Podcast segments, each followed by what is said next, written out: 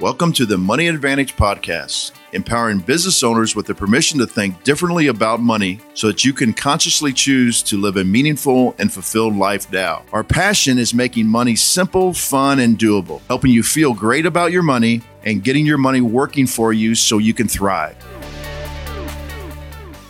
All right, welcome back to the Money Advantage Podcast.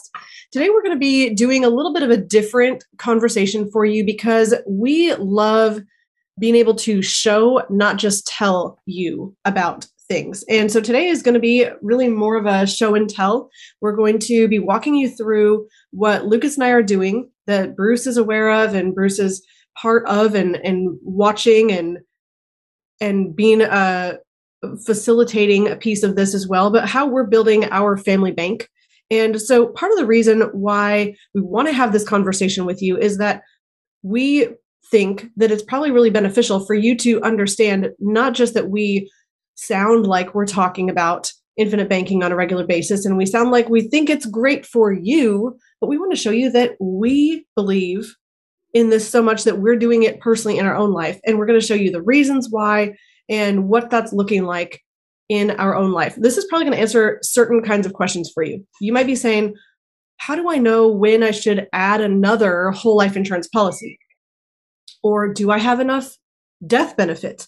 How do I make sure I have enough death benefit? What does it mean to continue building a family banking system if you already have a policy in place and you're now in a different financial position? And how do you continue thinking long term with this idea of using infinite banking in your family, not just for yourself in the next few years, but also going forward in future generations? And so, certainly, we're not forward in future generations, right? I mean, we we are still here. We're the beginners of our family banking system, Lucas and I, but we have a vision for multiple generations and how they can continue to use what we're beginning and starting now. So we're going to take you behind the scenes and you can see what we're doing in real time. We're going to show you a brand new policy that we just started in our family bank.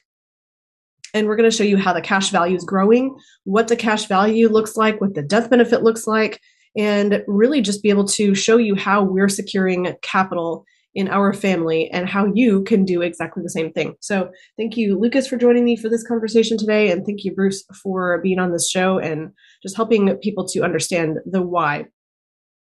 Thank you. Actually, correction, we had we have added two policies. Yes, that is true. So, let's say the reason why I said one is because I was thinking just of the whole life piece, which is kind of more of the infinite banking side. We've also added another term policy. So we're going to explain all of that. Um, before we kind of dive into the nuts and bolts of what we're doing in our family banking system, honey, can you just share a little bit of our vision for, you know, what are the principles behind our financial choices that really are guiding us rather than just saying well here's the right product and here's the right you know technical aspects and here's the right um, levers and mechanisms and here's the right features inside of a life insurance policy. Let's really kind of go back to the why. What are the principles that are really leading us to make these financial choices to build a family bank in the first place? Yes so we always say principles first strategy second and so the first one is uh, the idea of net investable income. And that means if you think of saving your income, uh, a percentage of your income um, versus a set amount. So then that the idea isn't that you're just saving. A lot of people think of saving investing as two completely separate concepts, but the idea that you're saving a pool of capital for opportunities. So it become you think of that income that's coming in, the percentage that you set aside savings is really investable income. You're just not immediately spending it or just sitting there for the sake of just sitting there, but you're then looking for the right opportunity. So the idea is that it's an entire system. Just before we d- dive into the whole system, um, the idea that we're focused on increasing net investable income. Bruce, can you share just from your perspective where you see this being a benefit or something that a family really can focus on looking at this idea of increasing savings and the ability to have money to invest? Yeah, it's. I mean, it's not. It's it's really not any different. excuse me. It's really not any different than if you store the money in your bank or under your mattress or wherever you store the money. Um, you're storing it for a, a reason or a purpose. And if you want to try to maximize your wealth, you what you really are looking for is what to do to keep that money in motion. Now, the problem I see a, a lot of times is is people are just constantly taking their money and putting into investments right away without any kind of sense of is this something that I really understand? Is this something that real I really can get behind? Is this something that um, is sticking to the principle of my investing and also the principles of safety, liquidity, and growth? Because uh, some some investments are really good as far as growth, but they have limited liquidity. They have limited safety. Some investments have more liquidity, but they don't have as much growth. So you have to look at all those kind of things. So I would encourage everybody to to actually have an investable philosophy. In other words, invest in things that you know and are passionate about, so that you can recognize when an opportunity comes up. Many of the people, the uber wealthy that have family offices, that's what that's their philosophy. Like I'm only going to invest in manufacturing. I'm only going to invest in multifamily apartment complexes. I'm only going to invest in dental practices, so on and so forth. So have your philosophy about that. Well, you need a place to store money until those particular opportunities come for whatever criteria you might may have. And it just so happens that you could do it, like I said, in a bank, or you could do it under your mattress. But if you can do it in specially designed whole life insurance contracts, you actually get what we've always talked about is you get an opportunity to earn money in two different places at the same time. Many many people have heard on our episodes talking about, you know, you could do a similar thing with a home equity line of credit using the investable equity in your home. The difference is you don't have any guarantees with your home, and mm-hmm. and the bank controls the payment terms of the home equity line, where you control the payment terms back into your own uh, insurance contract. So I think those are the principles that you should look at when you're looking at having net investable assets and what and what you should be doing with those.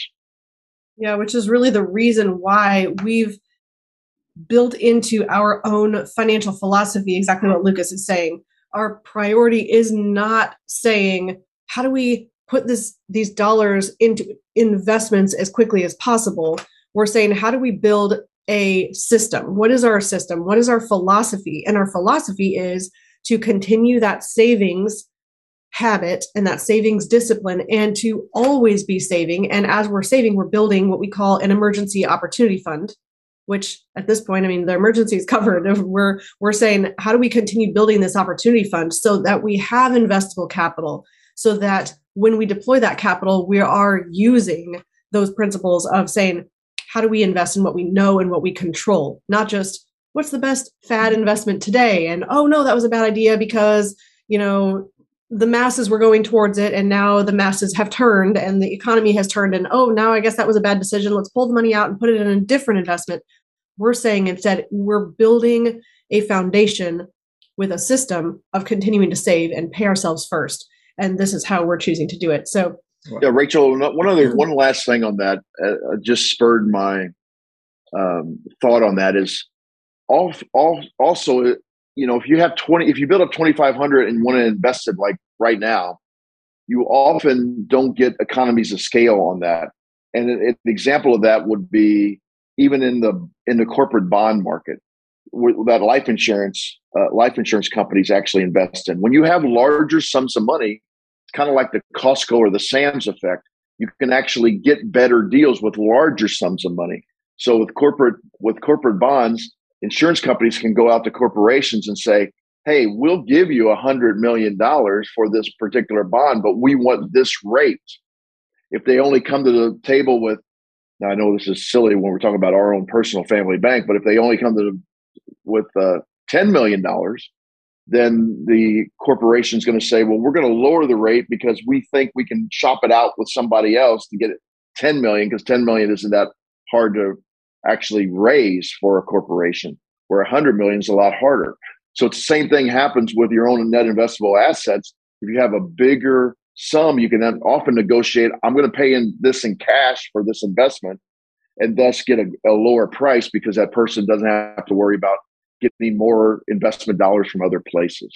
So that's another reason why to build up a larger amount before you invest. Yeah, I love I love that you shared that. And I think that's why it's not a bad thing to continue saving. Even if you don't have an asset to deploy that into right away continue building your um, your your war chest your reserves your investable capital and you will be in a much stronger position. So, and I want to step back because the I, go back to the word net investable income. So the focus, the reason I say net investable income is even before investing, before saving, the focus is on increasing your income. Because if you're saving as a percentage, so as your income increases, the amount you're then setting aside on a consistent basis is growing. And so that then allows you to accelerate your income. If you're focusing on uh, income increasing or cash flowing assets, uh, your the objective not being net worth, the objective being increasing the cash flow that's consistently coming in. So that's why, I, and then zooming out and saying it's a cash flow system. So this is for all aspects of life. So then that goes back to Bruce, what you were saying. The there's that phrase, uh, opportunity seeks liquidity.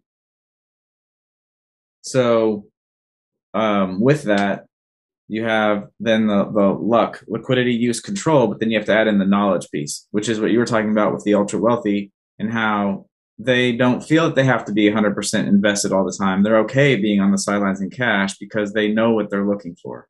They have a very clear, defined uh, criteria for an investment mm-hmm. or an mm-hmm. opportunity. And um, which reminds me of the quote from Warren Buffett the difference between the successful and the ultra successful is that the ultra successful say no almost all the time. And then Steve Jobs, uh, I'm as proud of what we don't do as what we do. So those really reinforce the idea of getting really clear on why and what you're going to invest in and being okay sitting in cash because you're focusing on the right opportunity and that the opportunities, more opportunities will come to you the more capital that you have. Mm-hmm.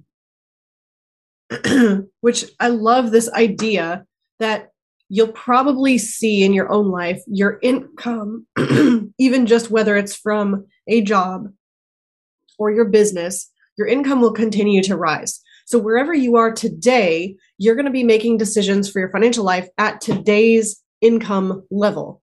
But then, as that income increases, you have a choice. And most people say, well, great. Now I can buy a bigger house. Now I can get the boat I wanted. Now I go on vacation. Now I, you know, increase my lifestyle.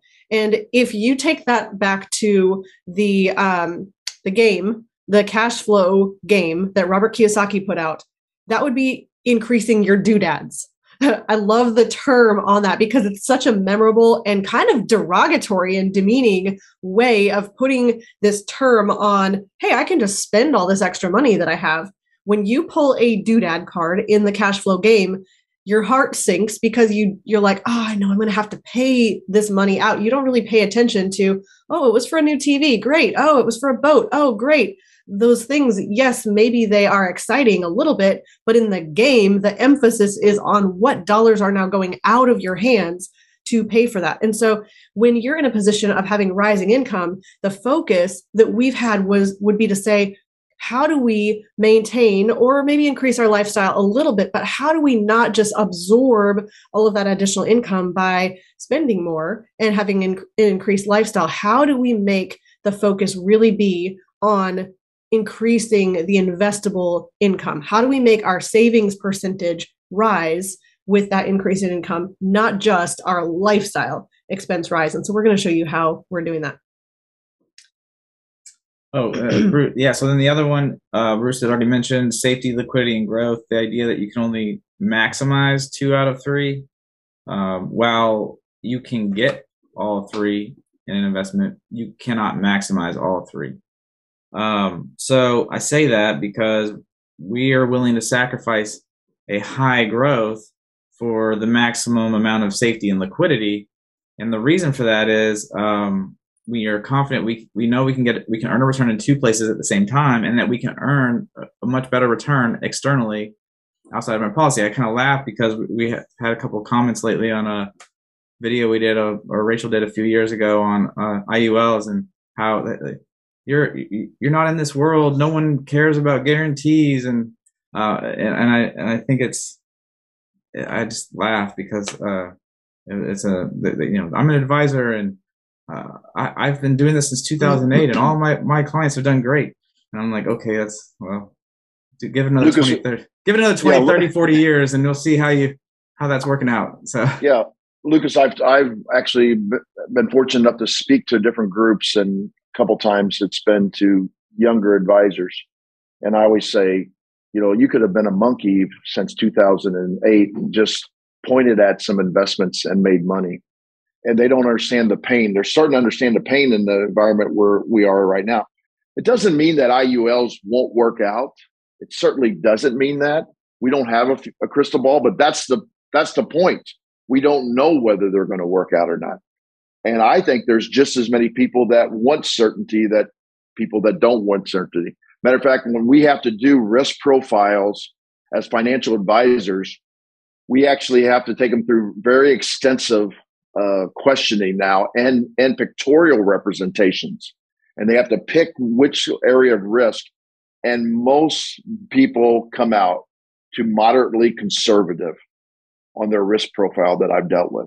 So that doesn't sound like people that are willing to just throw away, you know, um, risk profiles and just say, "Oh, I'll accept anything." I think most people actually are more conservative well, by nature. And, you know, I would say even to that, in any married couple, you're going to be making financial decisions together, and you're probably not going to feel exactly the same as each other about financial decisions. But let me tell you that even if you're the one who would potentially take a little more risk, I think in our relationship, probably you would be the one who is really desiring more so the certainty and the stability and the control in the future. But I have to tell you that even if you're the person who says that doesn't matter to me as as much it does matter in terms of if you have solid ground beneath your feet you're going to be able to make different and better and more informed choices about the investments that you do choose because you're always going to have this baseline to come back to. And that security and certainty and stability really gives you so much more leverage in terms of the decisions that you're going to make. And i would love for you to share um, just a little bit of your perspective on the economic value of certainty. Yeah, um, wanted to go back from? go oh. back to the the IUL thing real quick. Yeah, it is something that you know. I say this to when I respond to we get a lot of people that comment on that. I'll, I'll I mention the idea that you know, hey, we're not saying that this doesn't work. We're saying there are risks and people need to be aware of them, and that you know, if if it's it's one of those things. It's kind of a spectrum, right? There you are taking on more risk, but if you do everything right and things work out right, yeah, you can come out ahead. You're talking about with an IUL. Yes, mm-hmm. yeah, absolutely. And so, you know, and I, I say that, and I say, you know, if somebody fits the right profile and they really want it, we have and we will sell these, but we generally prefer the safety and liquidity, and then being able to go out and invest in things we know we can control. Neither way is necessarily wrong. It's just that's how we are, and that's generally the people that resonate with that message reach out to us. But Which they, they tend to be so one sided that they they don't get it. Sometimes people go, oh, okay, yeah, they get it, but a lot of times they're just so narrow minded that they get lost in that. Well, and I think the important distinction is we see, and again, this is our perspective, but I'm going to share it with you. We see savings as we're putting money in a place where it's safe and it's liquid. Growth is less important because as long as we have the guarantee that we know it's not going to drop in value or we're not going to lose what we felt was that dollar amount in savings, we have more security and stability to make better choices on the investment side. Investments, we distinguish as those things that have the potential for loss. There's going to be a potential higher return. There can be more growth associated. There's maybe less liquidity and less um, safety with an investment but you're focused more so on the growth. So we've just really chosen to prioritize and take first that huge step of saying, how can we save and put into that safe and liquid and certain bucket, not only for today, but also for generations to come. And we'll show you that in a second. the, also the the reason I I even brought the whole IUL thing in is because a lot of times the people are in that mindset, they only see the stock market, or they they only see the one way of investing, and focusing on only focusing on rate of return. And so when you kind of step back and you think about it in terms of um, uh, for somebody who does want to be in control, uh, doesn't want to hand over their money necessarily, the idea of uh, the economic value of certainty by Les McGuire. He talks about um, having a guaranteed dollar being worth more than a projected or a non-guaranteed dollar. So a guaranteed dollar today is worth more than maybe more in the future. And then he asked the question, what does the internal rate of return of whole life cash values have to do with maximizing your economic potential? So very little. The guarantees built in the contract, starting with the death benefit, but including cash value and premium guarantees as well, have a macroeconomic value that does not show up on an illustration or ledger. There's so few moving parts inside the life, whole life contract that ownership of the contract provides a level of certainty that cannot be obtained any other way. That certainty, in turn, allows people to make decisions external to their life insurance, but with other resources that they would never have made without having the whole life policy in the first place. So again, money isn't just math. It's not just numbers. It's not. Uh, it's there's a lot of it's it's emotional. It's spiritual. It's a much more complex than just some numbers uh, on an illustration or a spreadsheet or in your bank account. So he gives this analogy. It's like you're driving down a road, a hundred mile stretch of highway. And if the road is dark and it's snowing and icy, how aggressively do you drive down that road? The possibility of black ice or snow will limit your behavior. Um, now, in the hindsight, once you've driven down the road, you may realize there was actually no snow, black ice, or black ice, and you could have driven faster safely. But did you actually drive fast or slow? The possibility of problems limited your actions, even though in hindsight, it all may have worked out fine. Um, contrast this with the same 100 mile stretch of road in the daytime in the middle of summer with no traffic. Does the increased certainty allow you to change the way you drive without fear? Mm-hmm. In the end, the road may have been identical in both scenarios, but your behavior varied greatly based on the degree of certainty you had before you made the drive. And so that's that that's kind of stepping back and thinking at it from a principle perspective and putting something in place that provides you that certainty. From then, which then allows you to go out and be more aggressive in the other things that you do um, in in your business or in, in your investing. And so that that's really the the value or the principle and the why behind um, why we uh, set up our family bank the way we did.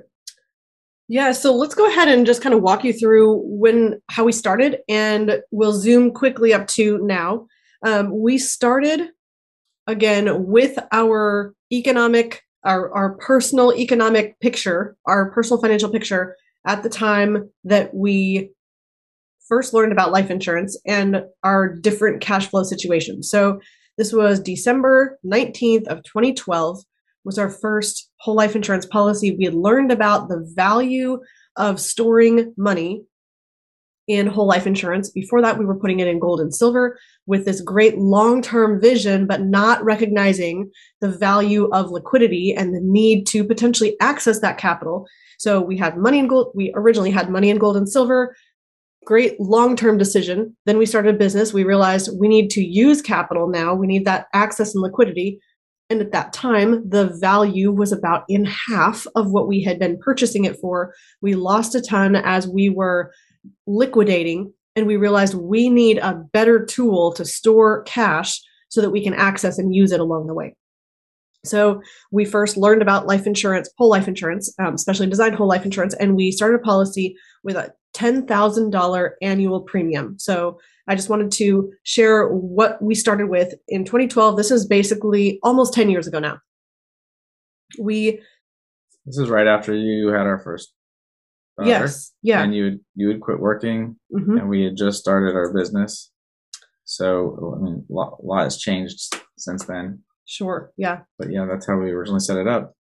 And um, so we didn't pay the full premium every year. So we're not going to walk through exactly how much premium was in that policy, but we did use it for loans. We borrowed against that policy to fund business. We had several loans outstanding. We would pay back some loan. We possibly would take another portion of a loan. But walk forward till now, there's no current outstanding loans on our life insurance policy. Along the way, and I don't remember exactly when, we had a realization that we needed to maximize our human life value as well, which meant we had this policy on Lucas. We were using it for infinite banking, meaning we were putting as much cash that we felt was reasonable from our lifestyle or from our income minus our expenses, what that savings portion was, our cash flow, that we said we feel reasonably comfortable that we can make this premium on an ongoing basis and we can commit to this. So that's what we started with about 10 years ago. Then we realized, well, we have that death benefit on Lucas for the whole life policy, but that's certainly not as much as he can get. There's no life insurance on me. And I don't know when was that? Probably about, I mean, I don't have the date, but I want to say like 2015 ish. No, we, well, we had some life insurance on you. I don't know when we started the Um, term. But not long, around the same time Okay. we did the the whole life, but on me. But then we, but we weren't at human life value. So then we okay. upped both of our, um, Our term. term to reach human life value at that time. Yes. Which just I want to make a quick point about human life value. What that means is that if you passed away today, or if you were killed inadvertently, accidentally by, I don't know what they call it, involuntary manslaughter, like somebody accidentally killed you, what would the legal damages be that an attorney would request to cover what you would have made in income at your current income level for the rest of your working years that that financial contribution you were making to your family from today going forward is now removed and gone from your family meaning your family is in the negative by this dollar amount. So that's kind of where that is derived from. But we just started thinking well if something happened to either one of us there would be a financial cost because one parent cannot single-handedly care for children at home and work full time there's going to be there's going to have to have some kind of a, a financial um, contribution to take care of the children and work and be able to continue moving forward. And so that's when we started realizing i also at the time had almost no income but we recognized that if i was not there there would still be a tremendous financial um, hole in the family. So that's when we had increased our human life value.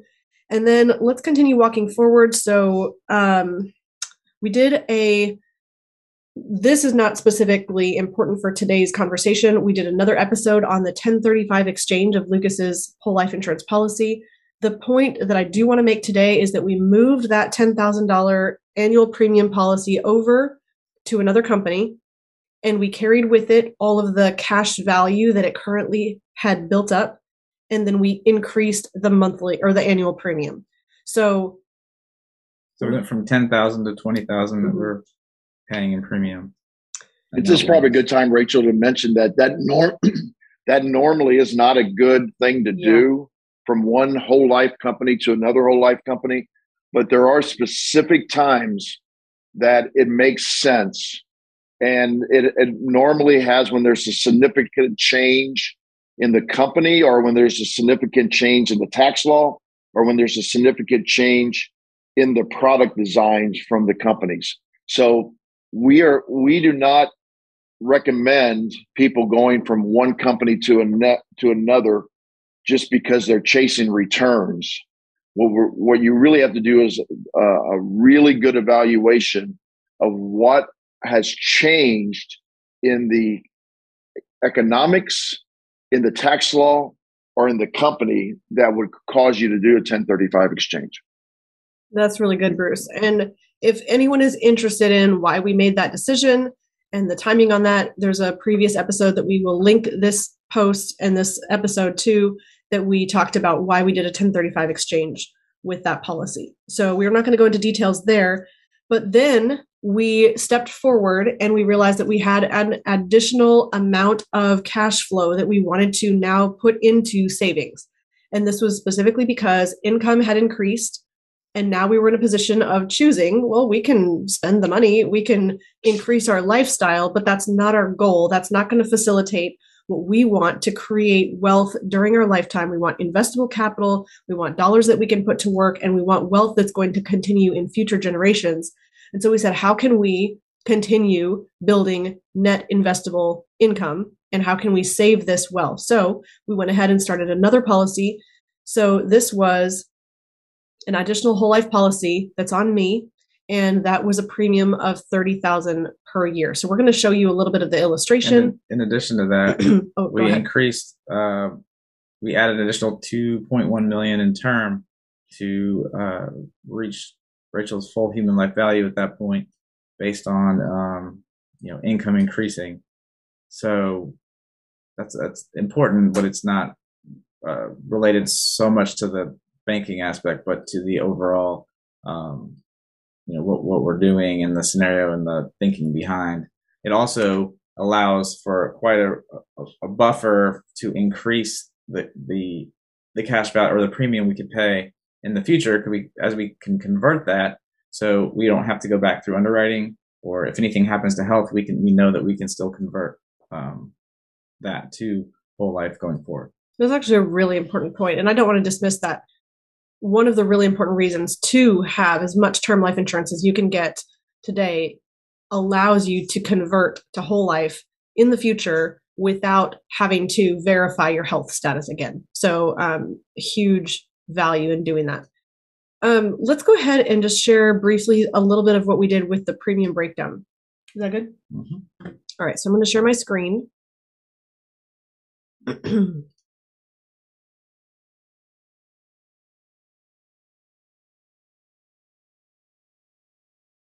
All right, Bruce, if you can see this, then everyone should be able to see this as well. Can you see that right now? Good. Okay. All right. So what we did, and um, I'll just show this, and then if you guys would like to comment anything on this, you can. So basically, we said we wanted to put thirty thousand dollars per year into a new policy. We broke that down into the base policy, which is about eleven thousand.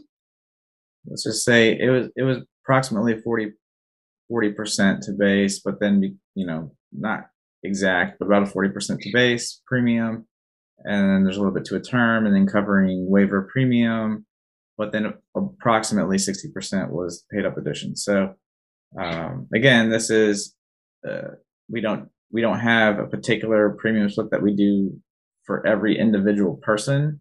Um, this is what we chose to do because we we see interest rates going up. We see future dividends going up.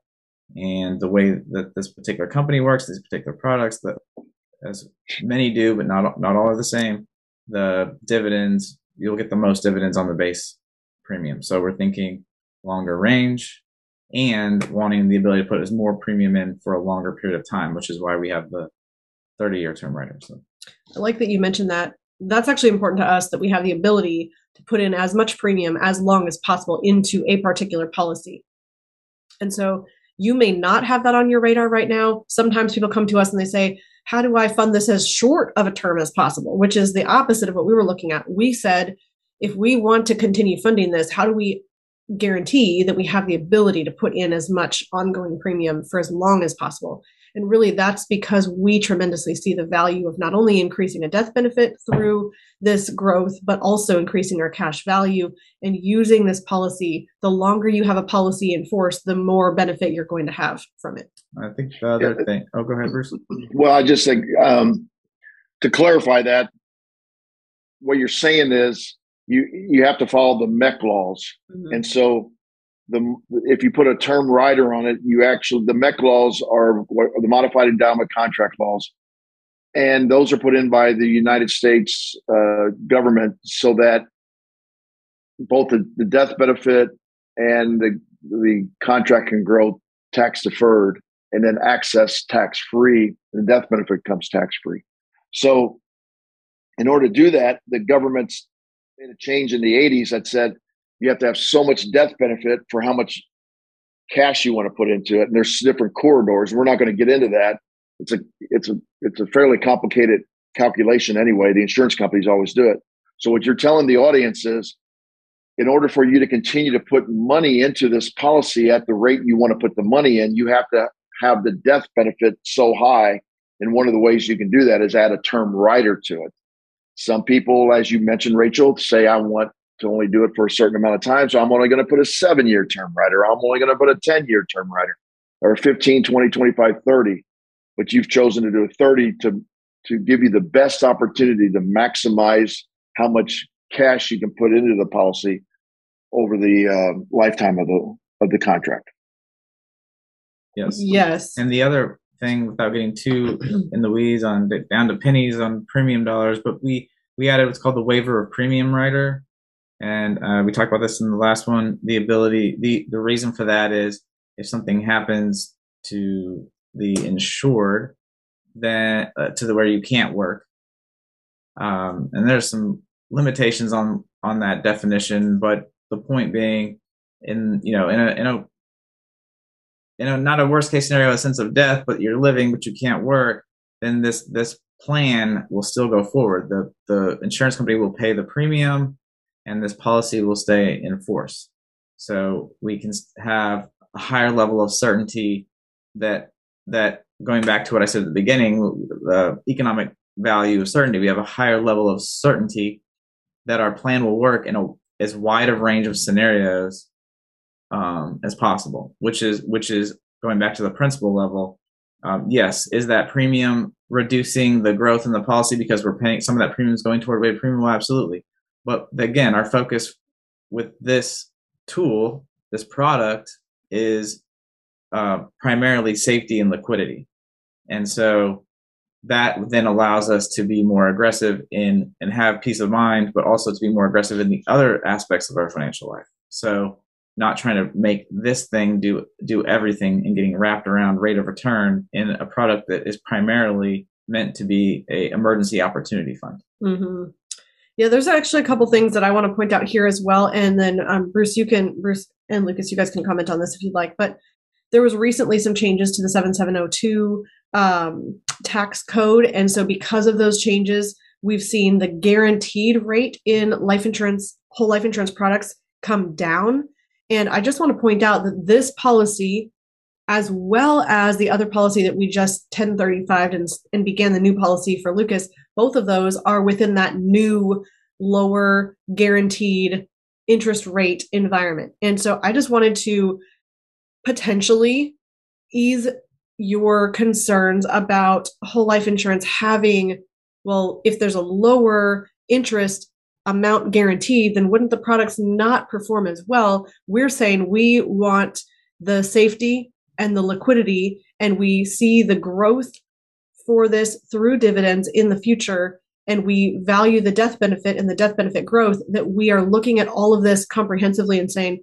that doesn't necessarily matter to us that the 7702 um, taxes and the, the guarantees inside of the whole life insurance policy have lowered because that means also that there's slightly more cash value for the death benefit because there's less death, death benefit needed for the same amount of premium. So, Bruce, I don't know if there's anything that you would clarify around that. I just wanted to let everyone know that yes, we're doing this in a situation that maybe at first blush would look like, well, that's not as good of an environment as it used to be. Yeah, uh, I have two things to say about this.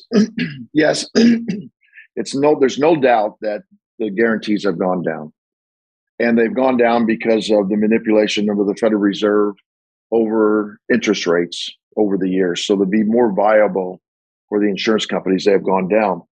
However, because now it's going to be it's it's actually gone down, the the expenses of that guarantee part has also gone down. So the insurance company will become more profitable on the dividend end. Now, the dividends are not guaranteed. However, the companies that we use have paid dividends for at least the companies, the lowest company we've used has paid dividends for at least 117 years straight, even through the Great Depression and Great Recession. So they're not guaranteed, but they're highly probable. I always tell people I think they're more highly probable. Prob- well, I know they're more highly probable than an index because everybody always talks about an index being the way to invest. Well, indexes do not always go up. Sometimes they're just flat. So that means that, that would be the same as not paying a dividend that particular year on the guarantee. So guarantees have gone down, but that means the expenses of the company have gone down. So that means the dividends should be able to be paid even more um, thoughtfully, or I have to I have to be careful not to use the word guarantee, but dividend more likely going mm-hmm. into the future because of the lower the lower uh, expenses to the company. And I mean, I think it's important too because there's a lot of people. Uh, the last few half of last year or so, there's a lot of um, fear being used to push people to get a policy now before the new ones come out. Right. and uh, these are also a lot of times the same people that use.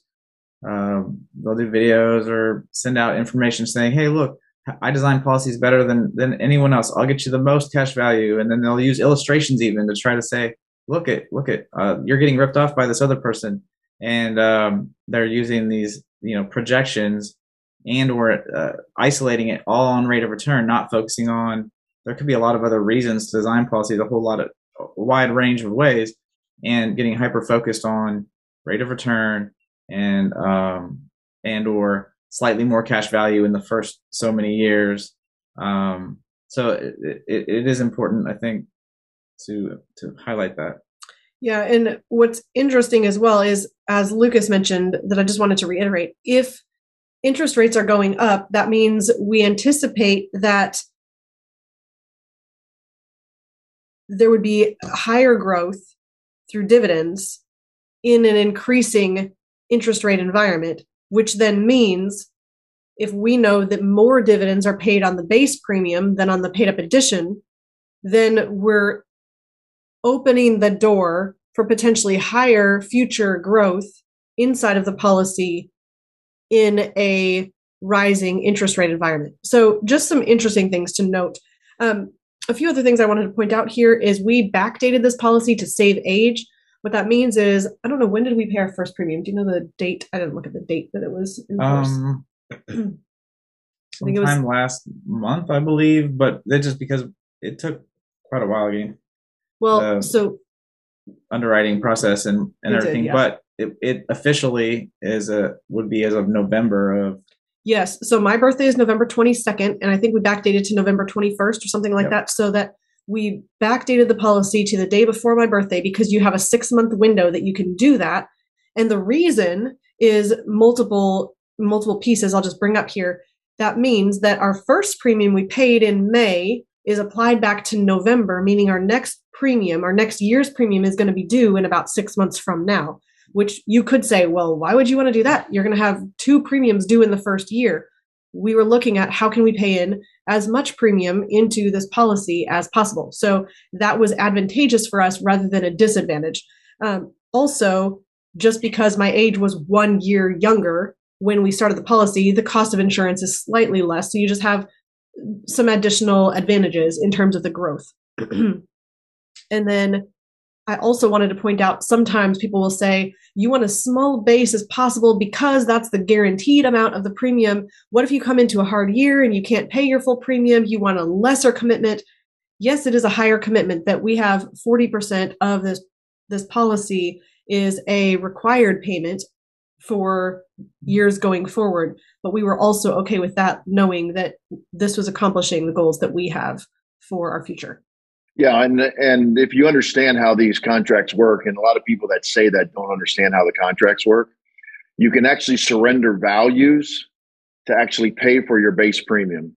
Mm-hmm. So you can surrender LPUAs, the the level paid up uh, additions riders on these that would be the equivalent to whatever your base premium is, which means you you boosted up the death benefit the year you paid the full premiums now, if you just do, if you just lower the ba- the death benefit by the same amount that the base would have would or would have been be paid for, then you don't have to make the the the uh, premium payment that particular year.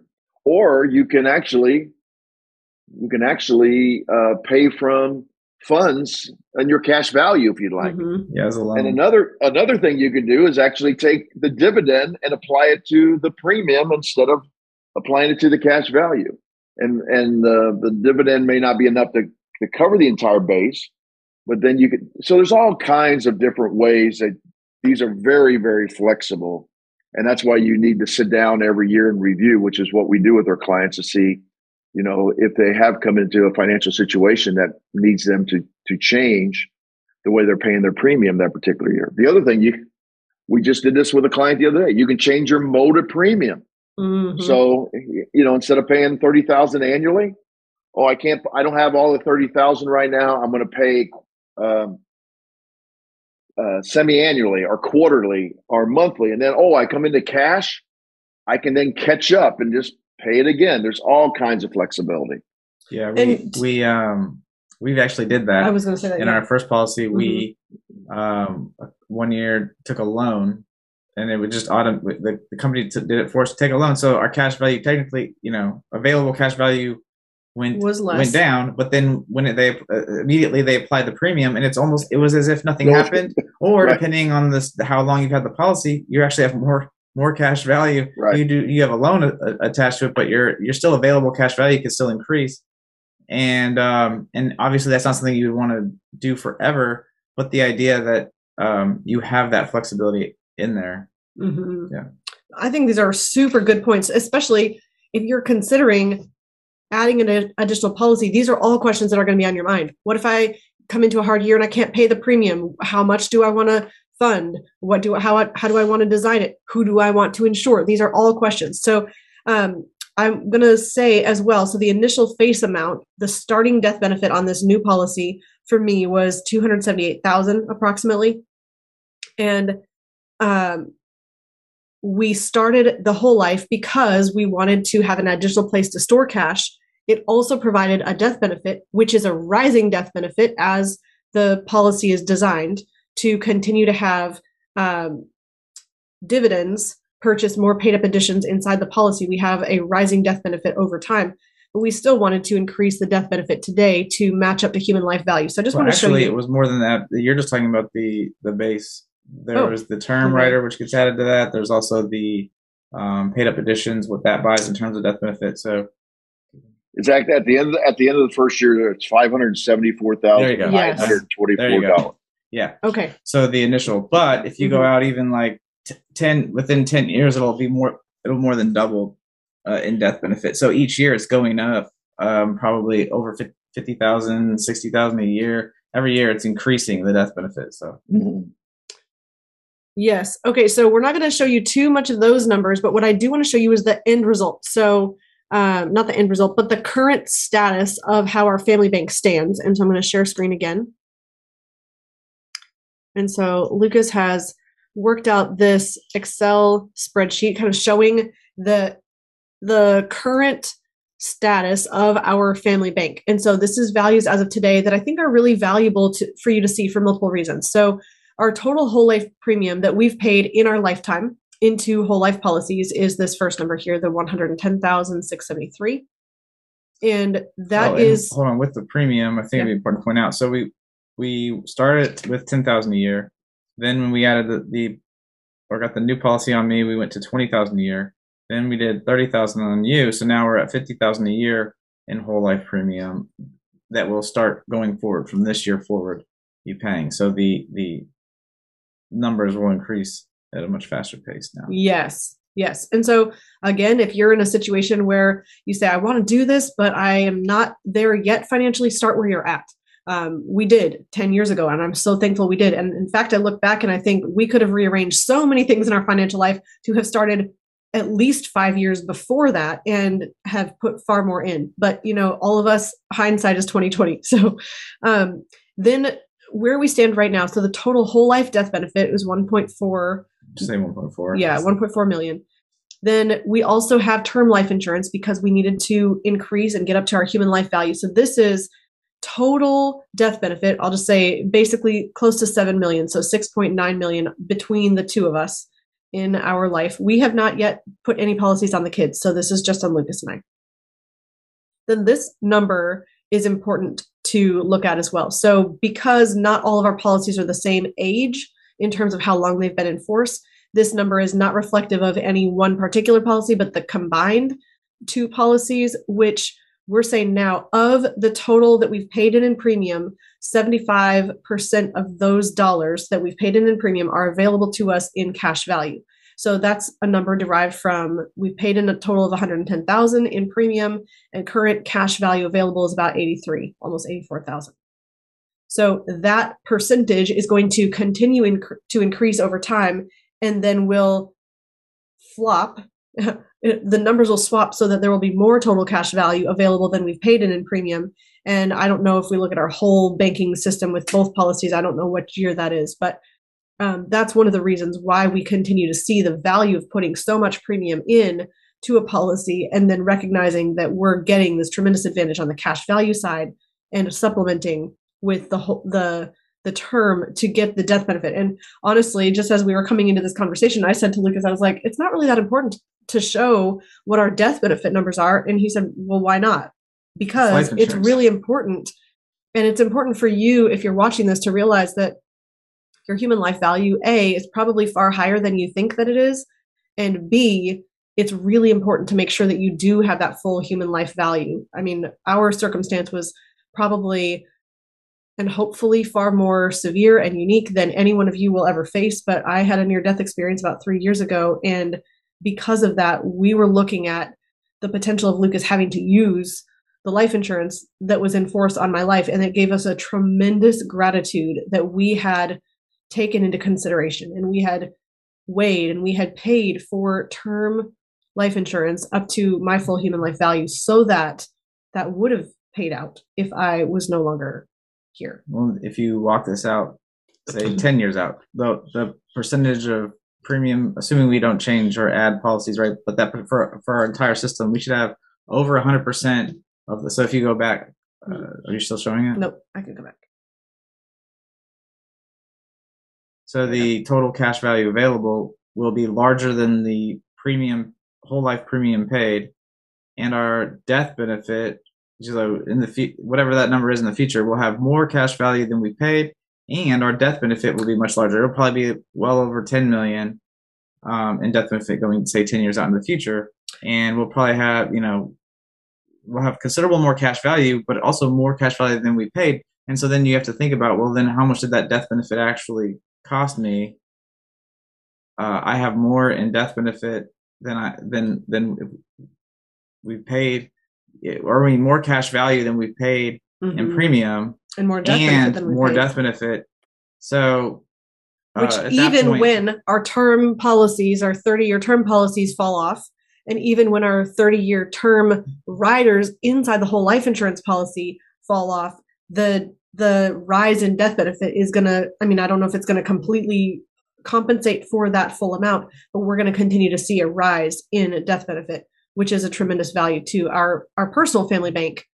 Well, and, I was more hitting at the, the cost. Mm. Um, ultimately, if you stick with this, you could make the case that the the cost for whole life is actually less than the cost for term. Yeah. Um, and the person with the term policy is going to get to the end of the 30 years, and if they let it lapse, then the person who has the policy and wisely stewarded the cash value and uh, sees the right opportunities will have far outperformed. Mm-hmm. So it's thinking long range. It's easy in the short term to go, oh, uh, I can pay less in premium now today and just get this death benefit, and then you're going to term. Yeah. yeah. but again, that's that's where money money is much more than numbers.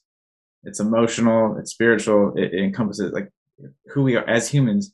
Uh, it is much more complex than just numbers on a on a spreadsheet. You know the last thing i want to share on this and i think we could probably keep talking for quite some time i know we have uh, a call to jump off for. So what i want to say is our goal is to continue to increase and add policies to our family banking system. And ultimately we're not just thinking about what happens during our lifetime because we know that at some point our lives are going to lift off from this earth and we are going to be no more and hopefully that's going to be 70 plus years from now and when it does the death benefit will pay out and that will be paid eventually to our children. And then we have directed within our trust and our memorandum of trust that we desire to have that death benefit purchase as much whole life insurance on that next generation as possible. And what I want to show you that's that is possible if you think long term as as long as possible is that if you start a family banking system now, you'll always have more death benefit than you've paid in. if that death benefit deposits into generation two, your generation one, then generation two has more capital to seed a larger family banking system with, and they have more capital to put in for a higher and even higher than what they paid death benefit for generation three to purchase more capital to seed their family banking system. And if you think generationally, there's just so much capability. And we see this not as only a place to store cash and keep it sitting there, but we see it as an opportunity to mentor and grow our kids, to have people in our family, including our children, request loans from the family bank. And for us to say this is a worthy loan or not a worthy loan. And we're going to provide you this loan because we think you your likelihood of repaying this loan is high. Maybe it's for college. Maybe it's for buying their first rental property. Maybe it's their fifth rental property. And we want to be in a position where we're continuing to provide capital to the family so the family can continue growing wealth. And this is one of the foundational tools to do it. It's not the only tool, it is a foundation for building that system. is there anything else you want to add before we wrap up? That's uh, that's good. I mean, I think there's a as we continue to do updates on this, we can go more into family banking and, and how that can be used for uh, thinking when you really start to think long range and future generations and training the next generation. But yeah, that's a great point. All right. Well, thank you for being with us today. I hope this was helpful to you as you're making decisions on growing your own capital, thinking long range, thinking generational wealth in your family. And we invite your questions. You can post them on this video wherever you find it YouTube, Facebook, Twitter, um, I'm forgetting, LinkedIn. Um, you can post your questions there. Please subscribe. Please like and rate and review this show if you're finding us on Apple Podcasts. You can also email us at hello at themoneyadvantage.com. And even better, if you said, I see something in this that I want to implement in my own life, whether you're starting a first or a 25th policy. I don't know if we've had anyone with 25 policies, Bruce, but um, whichever area of this spectrum you're in, we would love to be a resource for you. You can book a call with our advisor team. Go to themoneyadvantage.com. There's a calendar button right in the middle of the front homepage, and that will take you to our calendar where you can get started figuring out exactly how to design your policies to create a family banking system and make your money work for you so that you can be as efficient and effective at building generational wealth. We'll see you next time. Oh, I almost forgot. In closing, remember success leaves clues. So model the successful few, not the crowd, and build a life and business you love. Discover the secret of how to earn a return on the same money in two places at the same time so that you can strengthen your investment returns. We've created a free guide for you that explains the top three things every investor needs their privatized banking system to do. Go to themoneyadvantage.com slash banking, put in your name and primary email address, click the send my free guide button right now, and we'll see you on the inside. Thank you for listening to the Money Advantage podcast. Today's show notes and resources are available for you on themoneyadvantage.com. If you like this episode, make sure you subscribe and leave a review. If you have any questions or desire to speak with a qualified financial professional after listening to today's podcast, we encourage you to reach out to us at hello at themoneyadvantage.com or check us out at themoneyadvantage.com. The opinions and views expressed here are for informational purposes only. This material is educational in nature and should not be deemed as a solicitation of any specific product or service. All investments involve risk and a potential loss of principal. Kalos Capital Incorporated nor Kalos Management Incorporated offer tax or legal advice. Please consult with a tax advisor or attorney for advice regarding the impact on your portfolio. Securities offered through Kalos Capital Incorporated member FINRA, SIPC, MSRB, and investment advisory services offered through Kalos Management Incorporated, and registered investment advisor, both located at 11525 Parkwood Circle, Alpharetta, Georgia. E3 Consultants Group is not an affiliate or subsidiary of Kalos Capital Incorporated or Kalos Management Incorporated.